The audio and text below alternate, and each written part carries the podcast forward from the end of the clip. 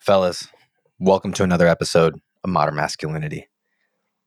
I mentioned that all of these episodes are my favorite. Today is particularly going to be it's going to be particularly exciting. And it's because it's with Scott Groves. All these people are my favorite people, but I'm trying to bring people on who I look to and I say, but I, I want some of what he has. And what Scott has is an absolute relentless commitment to being himself.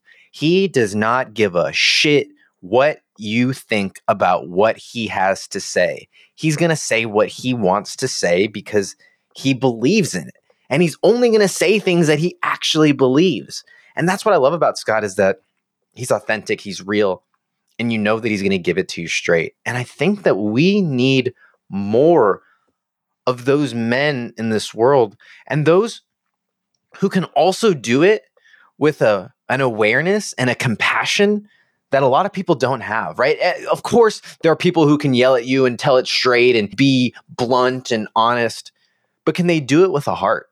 Can they do it with real caring, not because they want to look good or they want to, you know, it's not about them. What I love about Scott is he actually cares about people. He cares about the people in his family. He cares about his wife. He cares about his kids. He cares about the people that work for him. He cares about his audience. He's the he's he got his own podcast. He, he cares, and you can see that, and you can sense it, and you can feel it, and that's one of the reasons that I love Scott. And we kind of go all over the board here on this conversation, but I think it was a necessary one and one that I, I know that you're going to get about and one that I know you're going to get a lot of value out of. And so, with that, enough of me. This is Scott Groves. Welcome to the Modern Masculinity Podcast, where we delve into the depths of what it means to be a man in today's world and we explore the real life challenges and triumphs that you and I face every single day. My name is Hector Santiesteban, and I come with no answers, only questions for some of the most wise, insightful, and grounded men that I know. So get settled in. You're listening to Modern Masculinity. Mr. Scott Groves, welcome to the Modern Masculinity Podcast, man. Thanks for being here. Thanks for having me on, man. I really appreciate it. It's been much too long since you and I had the opportunity to catch up. The last time we chatted, and we were talking about this before we hit record, is you were like like a loan officer, and you were just like a loan officer, and you were making a bunch of money selling loans. And then since then, you've had this maybe since COVID, you had this evolution, and now you're you're that too, but you've also evolved into something else, which is cool because I think it's a platform that we all knew Scott had. It's just mm-hmm. now you've gotten the chance to actually talk about the shit that you were not talking about uh, on recording.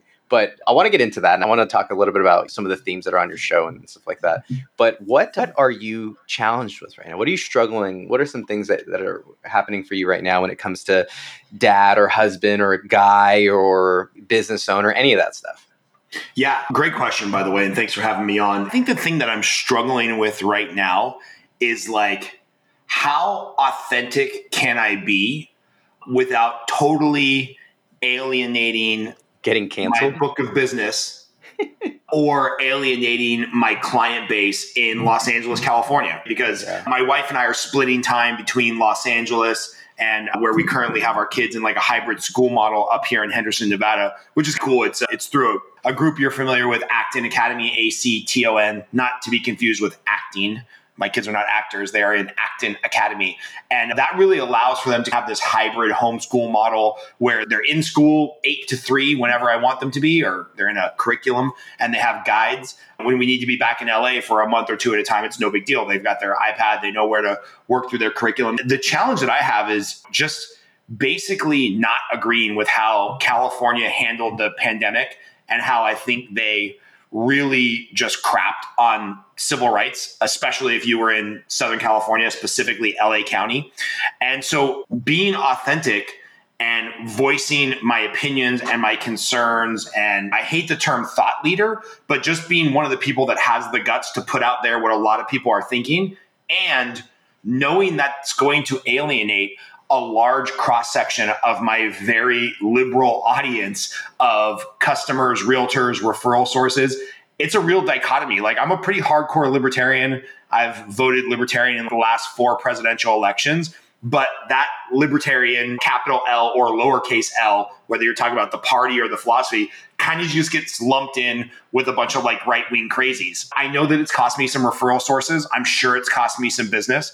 And it's really walking that line of like, how can I still be, like you said, how can I still be that guy who does mortgages 40, 50, 60 hours a week, still coach loan officers, but also be like, hey, man, I should have the opportunity to be just as authentic as anybody else who wants to let their freak flag fly. Mine just flies and leans a little bit right instead of a little bit left.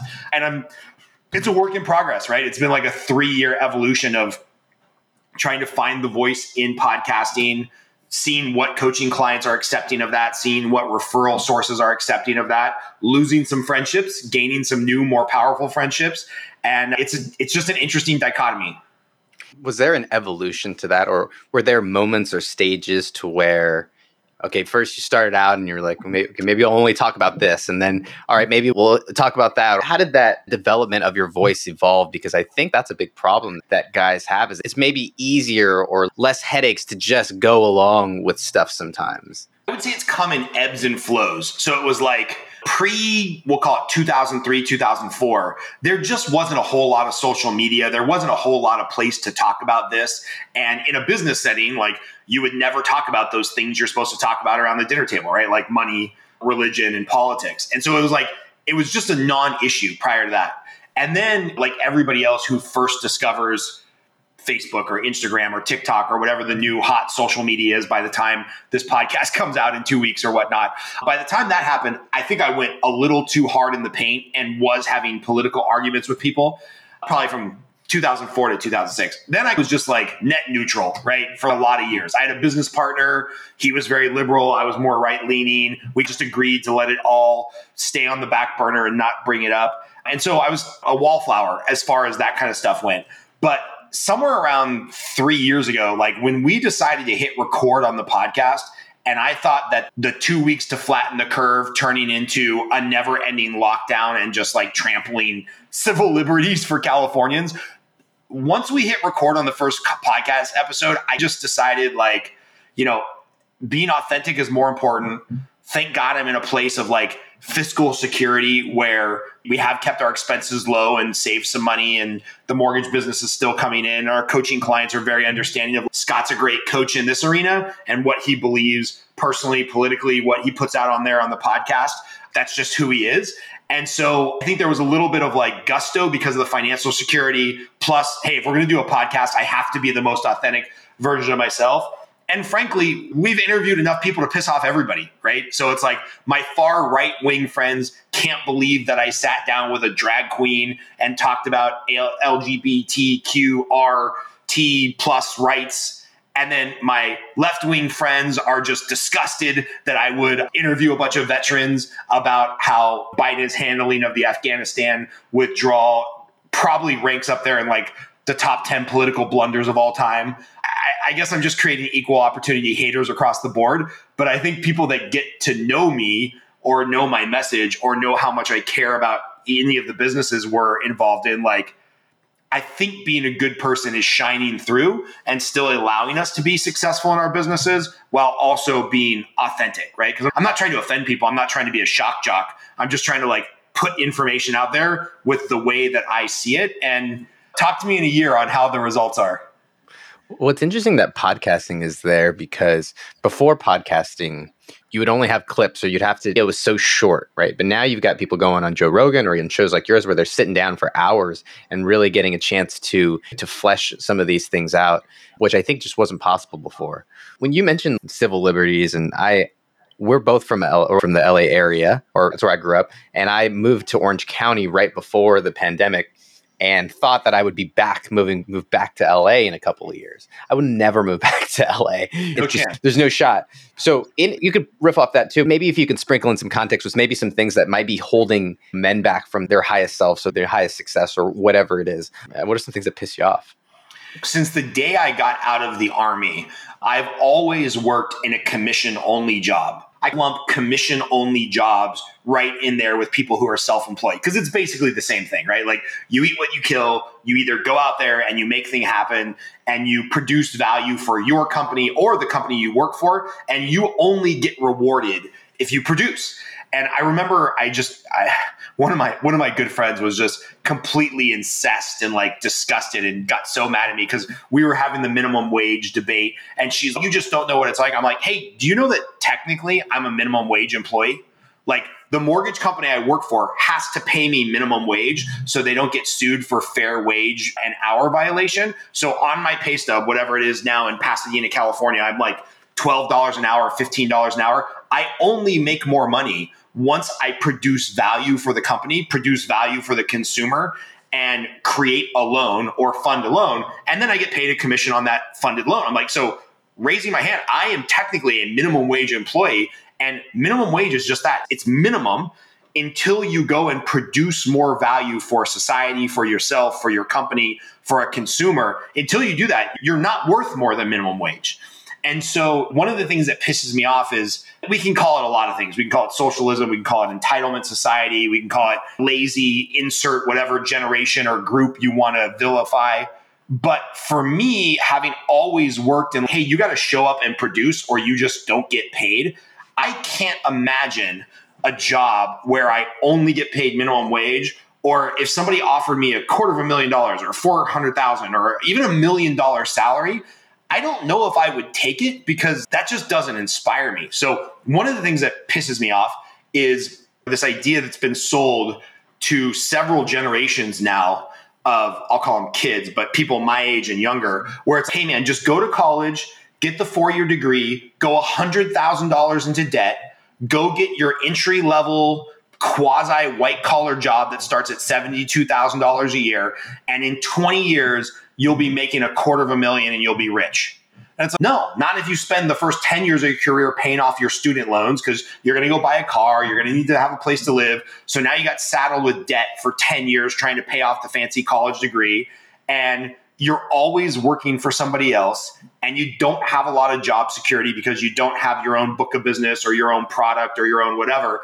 And then 15 years in, right as you think you've made it, something crazy happens. I worked for Washington Mutual the first eight years of my career, and thank God I was commissioned. Thank God I had a book of business and a skill set that transferred to other commission jobs because I knew middle managers that like thought they had made it. They were making a quarter of a million dollars a year. WAMU goes under. Chase Bank comes in and buys them, and they're like, "Hey, yeah, we've got, really got duplication of efforts in this managerial department of marketing or whatever, and you just don't have a job anymore." And oh, and by the way, 2008, worst time to try to find a job in banking. You're effectively unemployed and you're going to go work at IKEA for $45,000 a year for the rest of your life and just talk about the good old days of what could have been. And so, eh, one of the things that really pisses me off is this thing that's been sold to people just follow this path and everything will be taken care of and you'll be taken care of.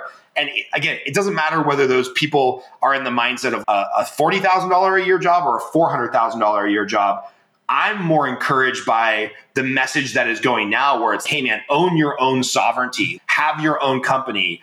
Okay, if you are stuck working that kind of dead end, white collar, blue collar job for $50,000 a year, put in the 10 hours after work instead of watching repeats of The Walking Dead. Go build your own podcast, go build your own YouTube channel, use Chat GPT to come up with a product that doesn't even exist yet. And so I'm really fascinated by the new economy, the gig economy, the people have a side hustle. I think that's a good thing, not a bad thing. So I guess long-winded answer to what pisses me off is like this idea that there's a status quo that everybody should live by and that will take care of you. Yeah. I and I get triggered perhaps because of where we're at, but my son recently he's, he's trying to put on his shoes and he goes, "It's hard."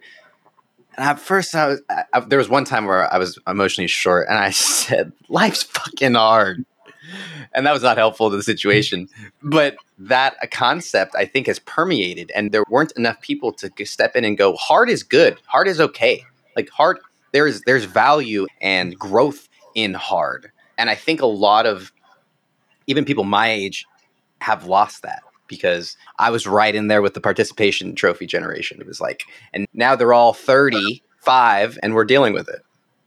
Yeah, it's brutal. And I think this is why, and you can put in whatever your kind of alpha man person is, whether it's Jocko Willink or David Goggins or Joe Rogan or whatnot. I think that's why these people have seen, even Jordan Peterson, who's a scholar and an academic and he's cerebral, but he's got like this like manly man. I wear a suit, like I carry myself a certain way.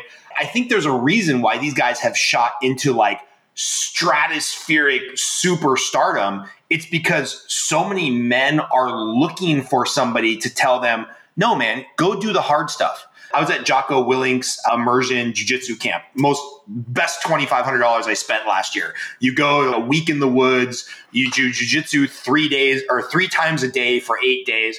It's brutally hard.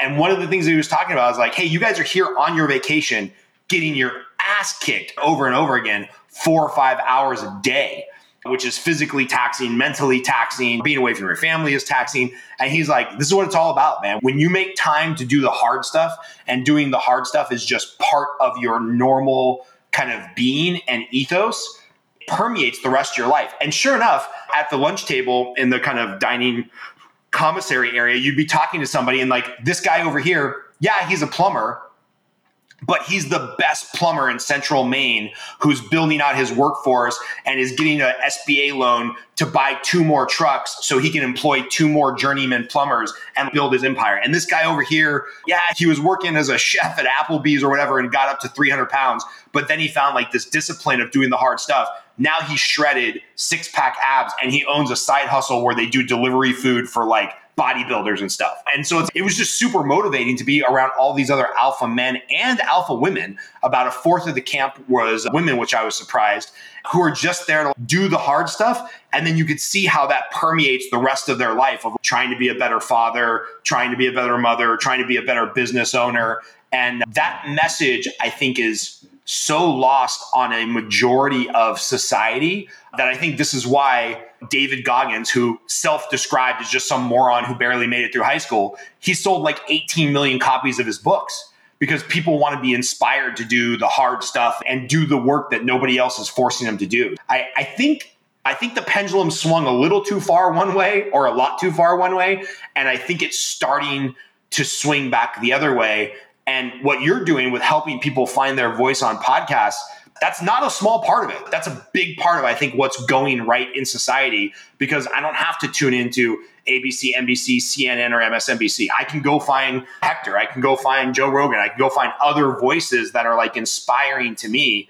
And I just, I love that shit. Like, I'm a contrarian by nature, which people take as like negativity, but I'm actually very bullish and positive on the direction of society right now. Yeah. We're going to talk about that. I want to get into some more of your uh, your libertarian thoughts here because I know you're not shy about it, and uh, we're going to have some fun about that. We're going to so after the break, stick around for that. Before we do that, though, Scott, what has been the? Is there a a favorite conversation that you've had on the podcast, or a favorite topic that you find comes up more often than maybe it should, or is there a theme that comes up a lot that you think is relevant to guys and where they're at?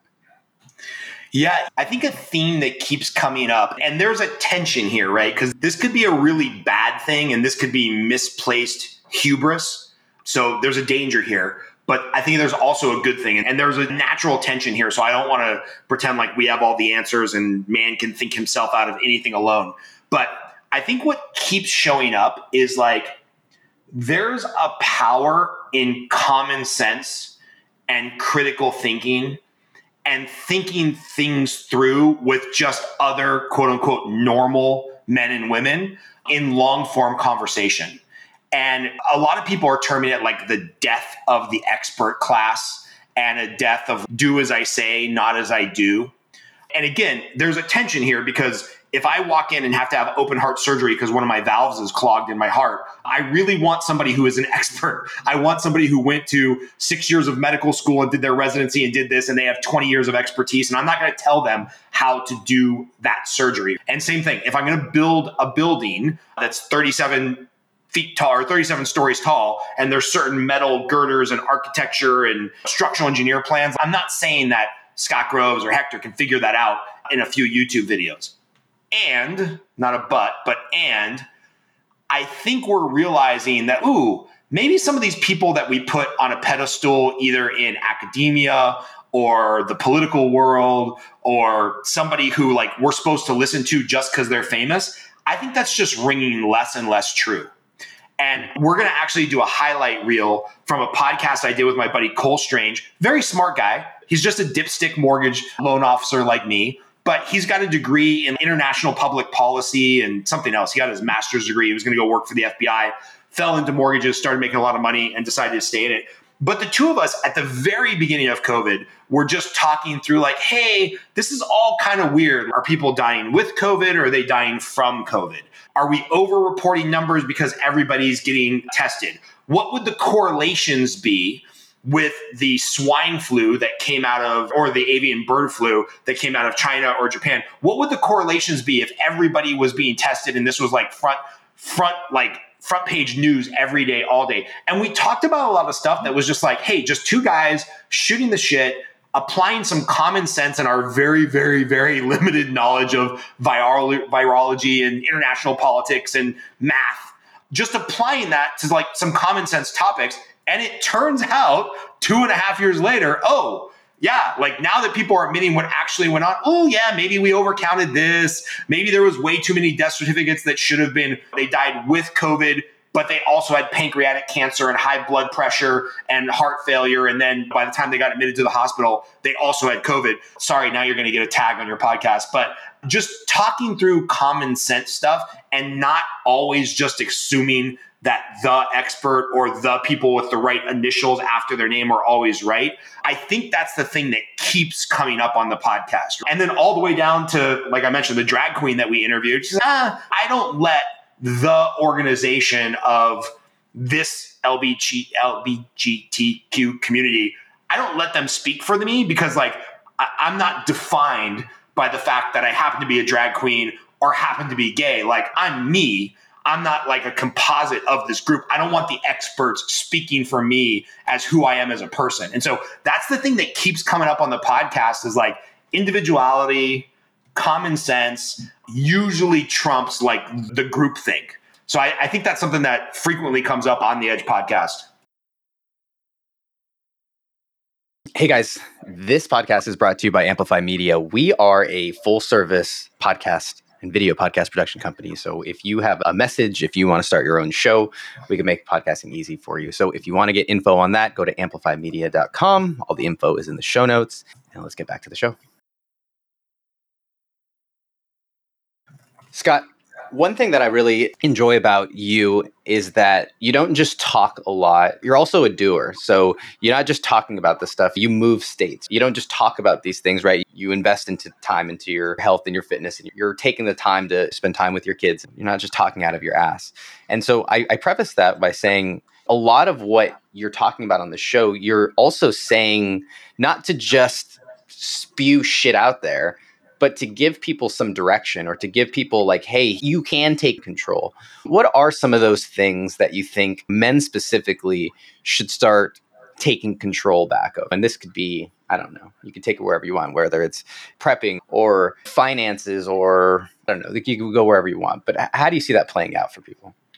Yeah, I love that, man. And I think two words that come up when people ask questions along these lines, because I get this a fair amount. One is like congruency or alignment, for mm-hmm. lack of a better term, and one is sovereignty. When I think about being in alignment or being incongruent with, hey, here's what I say, here's what I do, here's how I live. We all know the person on social media who it's just glamour shots all day long and filters and I'm amazing and I'm doing this. And then you get to know them and you're like, oh, your life is a wreck, right? Your adult kids don't talk to you. You're on your third divorce. You've got a thousand dollar a month cocaine habit. You're cheating on your spouse, whatever the case may be. And what's funny is where this comes up with me the most is my body is made for distance, not for speed. I can't run that fast. But if you were like, hey man, I need you to put 50 pounds on your back and go walk 20 miles, I'd be like, all right, that's gonna suck, but I could do it. So when I see a police officer or a law enforcement officer who's fat and who I could outrun, I'm like, that's just not acceptable. Sorry, I don't care if you have a problem. I don't care if you really like donuts. There should never be a law enforcement officer who I can outrun because to me, that's just not congruent with the physical demands of their job.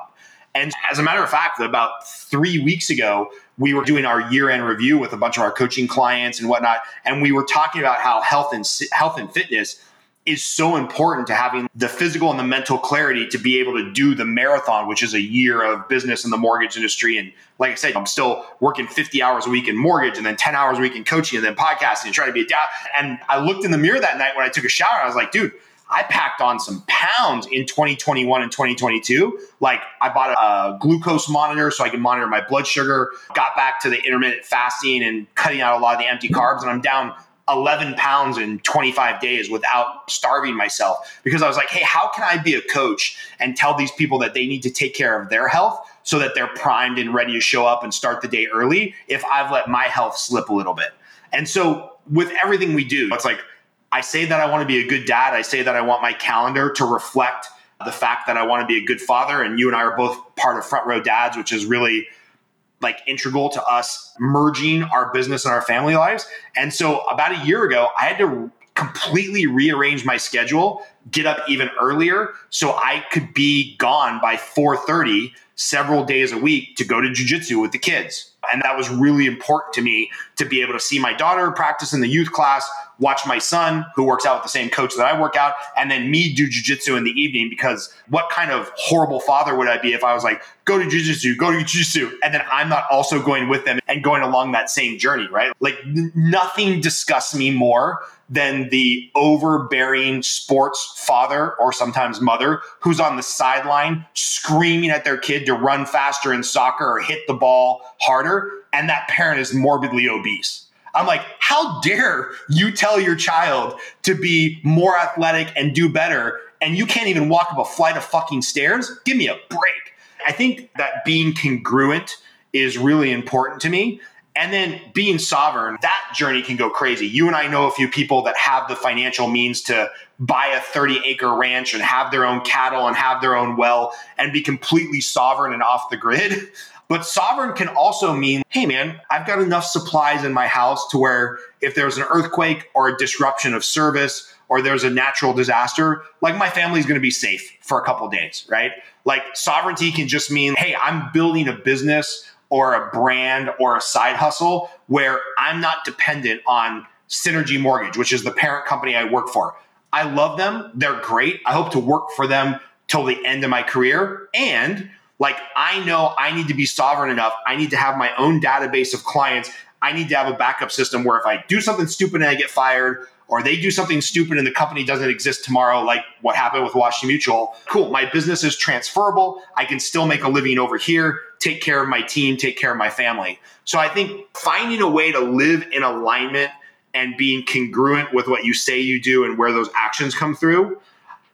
And that's hard because we're all hypocrites at some level, myself included and then also being as sovereign as possible. So you know that you and your family and kind of your homestead whether that's a tiny one bedroom apartment in LA or whether that's a 40 acre ranch in Dripping Springs Texas like your little kingdom is as taken care of as it can be. So those are a couple things I'm passionate about as you can probably tell. In our worlds throw around that world of kingdom or king. I know our mutual mentor, Hal Elrod, he recommended a book one time on his Instagram called A King Magician uh, Warrior Lover, I think is the order, but something like that.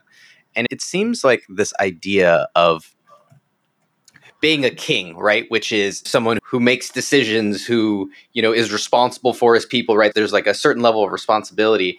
And then you look at what might have been the ideal man, right? I think about the Al Bundy, the Homer Simpson, the Family Guy. That seemed to have been lost and afraid. Like I look at someone like in my dad's generation, and it just that sense of having a kingdom. Eh, I don't know. It seemed to miss at least in the certain. I don't know. What are your thoughts on how that has shifted, and if we're moving into a better place or a different, or what are your thoughts on that? Yeah, that king, warrior, magician, lover, like rediscovering the archetypes of masculinity, I think is the name of the book. I also read it when Hal recommended it. You have your four male archetypes. You have the just king, you have the warrior, and that I think that kind of bleeds into that phrase like, would you rather have a warrior in the garden or a gardener in a war?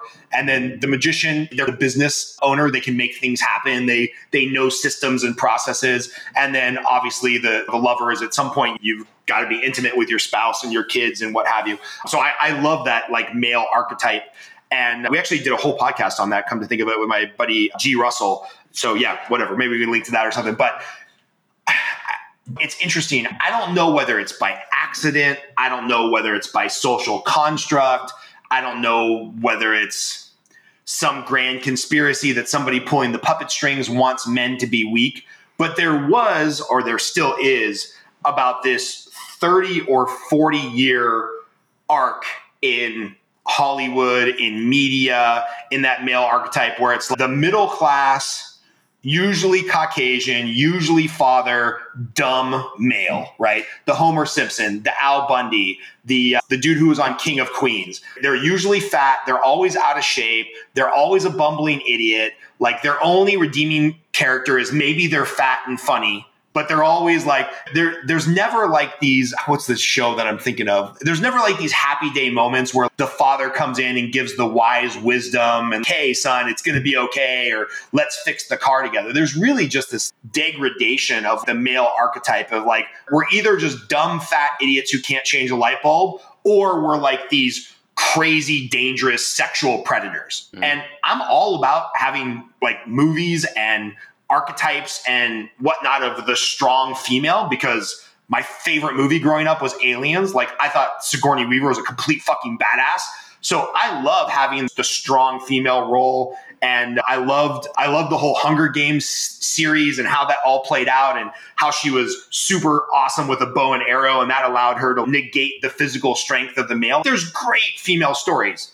And do we have to replace every male superhero with a with, with a female who's wiser and more adept. It's like male Thor is getting replaced by female Thor, and the Hulk, his whole storyline has just been thrown in the shitter for like female Hulk, who's so much more evolved and intelligent. And it's do we have to get rid of like all the strong men in society? I'm not saying all of us are going to be Harrison Ford, circa Raiders of the Lost Ark. But can't we have something to look up to in, in popular culture?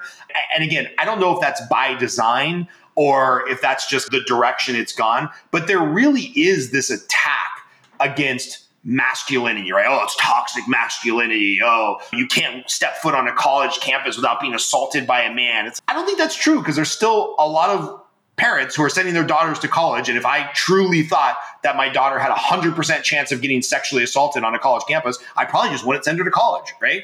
There's something going on where what's out there in the social zeitgeist is one, it's sure as hell not serving men, which I think going back to my original point, why people are searching out the Jocko Willinks, the David Goggins, the Joe Rogans, the general mass media is definitely not serving men and it's definitely not portraying us in any light that would be appealing for an aging generation or young kids, young boys, young girls. So I think it's a little dangerous, and I don't know how to fix it other than to counterbalance it with men like us and men that we know in front row dads serving in our family in that masculine role of the king, the warrior, the magician, the lover, because nobody is one of just one of those four archetypes and we move in and out of them. Yeah, I think we just lead from example at the organic household level. And then maybe one day your kid or my kid will be a screenwriter and they'll bring some more masculine roles to Hollywood.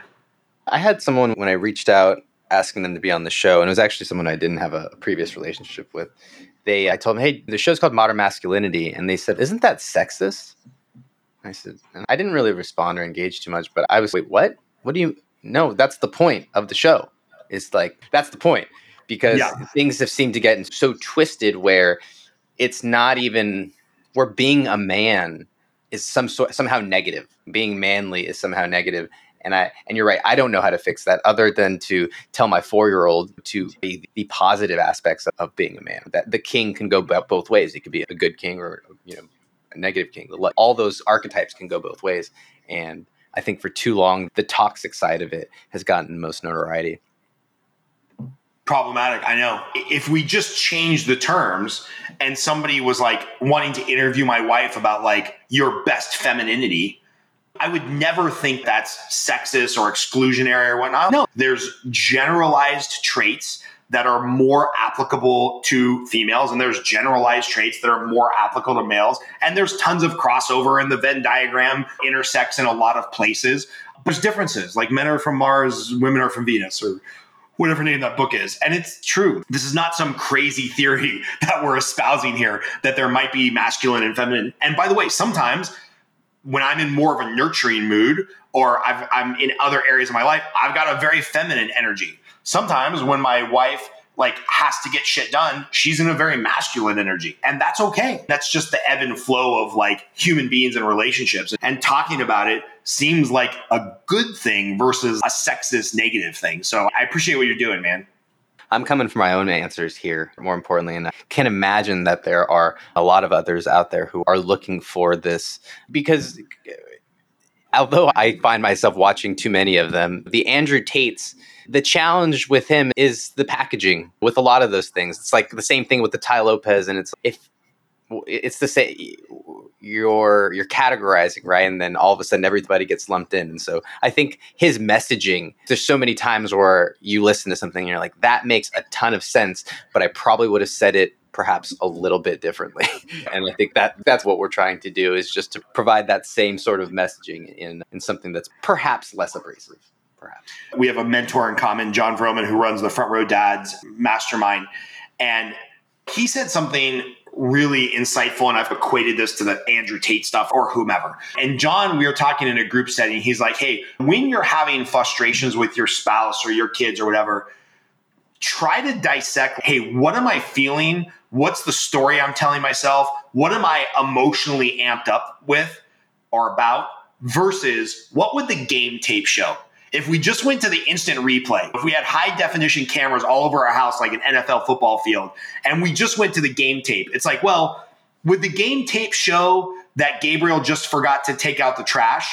Or would the game tape show that your six year old plotted all day long to disrespect you as a father and a man and knew that if he just twisted that knife of leaving the trash by the back door instead of taking it all the way to the trash can, that would really set his dad on edge because he knew his dad was having a bad day at work. It's all that shit that we get wrapped up in. It's like, well, the game film just showed that like he just left the trash at the back door. Like he didn't do all that other stuff that we had in our mind that we worked ourselves into a tizzy. And so what I've been trying to think when I hear something political or I see something from a controversial figure, I'm like, all right, if I was reading this transcript instead of seeing the message delivered by Andrew Tate or Greta Thunberg or pick somebody who's on the extreme left or the extreme right, if I was just reading the bullet points on a PDF, what would that say to me? Take away the messenger and just look at the message.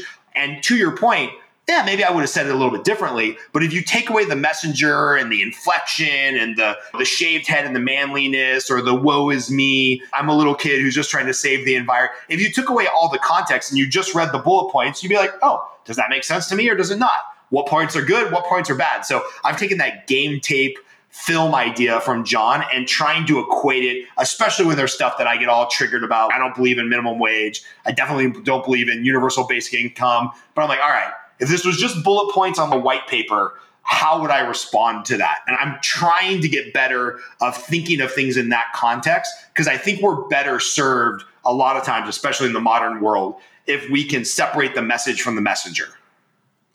Such great advice in anything because we have all these preconceived notions and all these judgments that we carry along with it this was a great taste and scott i know that we could we could rant here for hours. The podcast is exactly that. It's called on the edge. Do you want to talk a little bit about that and then anywhere else? Actually i have one quick question before we do that.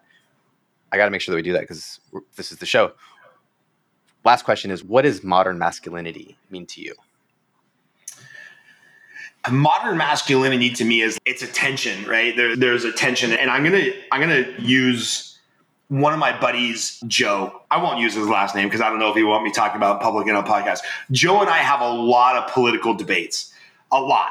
And he was born and raised Republican, went far left liberal when he moved to California, and now he's like very much eccentric. He's probably more of a socialist, but not like a crazy communist. And we just have great arguments. And he goes, I have so many friends that are card carrying Republicans, and I have so many friends that are card carrying Democrats. And he's like, my life goal, he's older. He my last 20 years that I have on this planet is to convey to my staunch Republican friends that, hey man, if you're born as a middle class white male in America in this day and age, you've got a bit of an advantage, right? Call it whatever you want, but like you were born with kind of a leg up. He's like, I want to convince my Republican friends that's just factual in society. And I want to convince my Democrat card carrying friends, my liberal friends, that's true. And they don't have to feel shameful about it. And there's really not a lot that we can blame on them for being that person because that's how they were born. And so there's this interesting tension there. So when you said, when you asked the question, I was looking at the show notes for some of your other shows, like what is modern masculinity?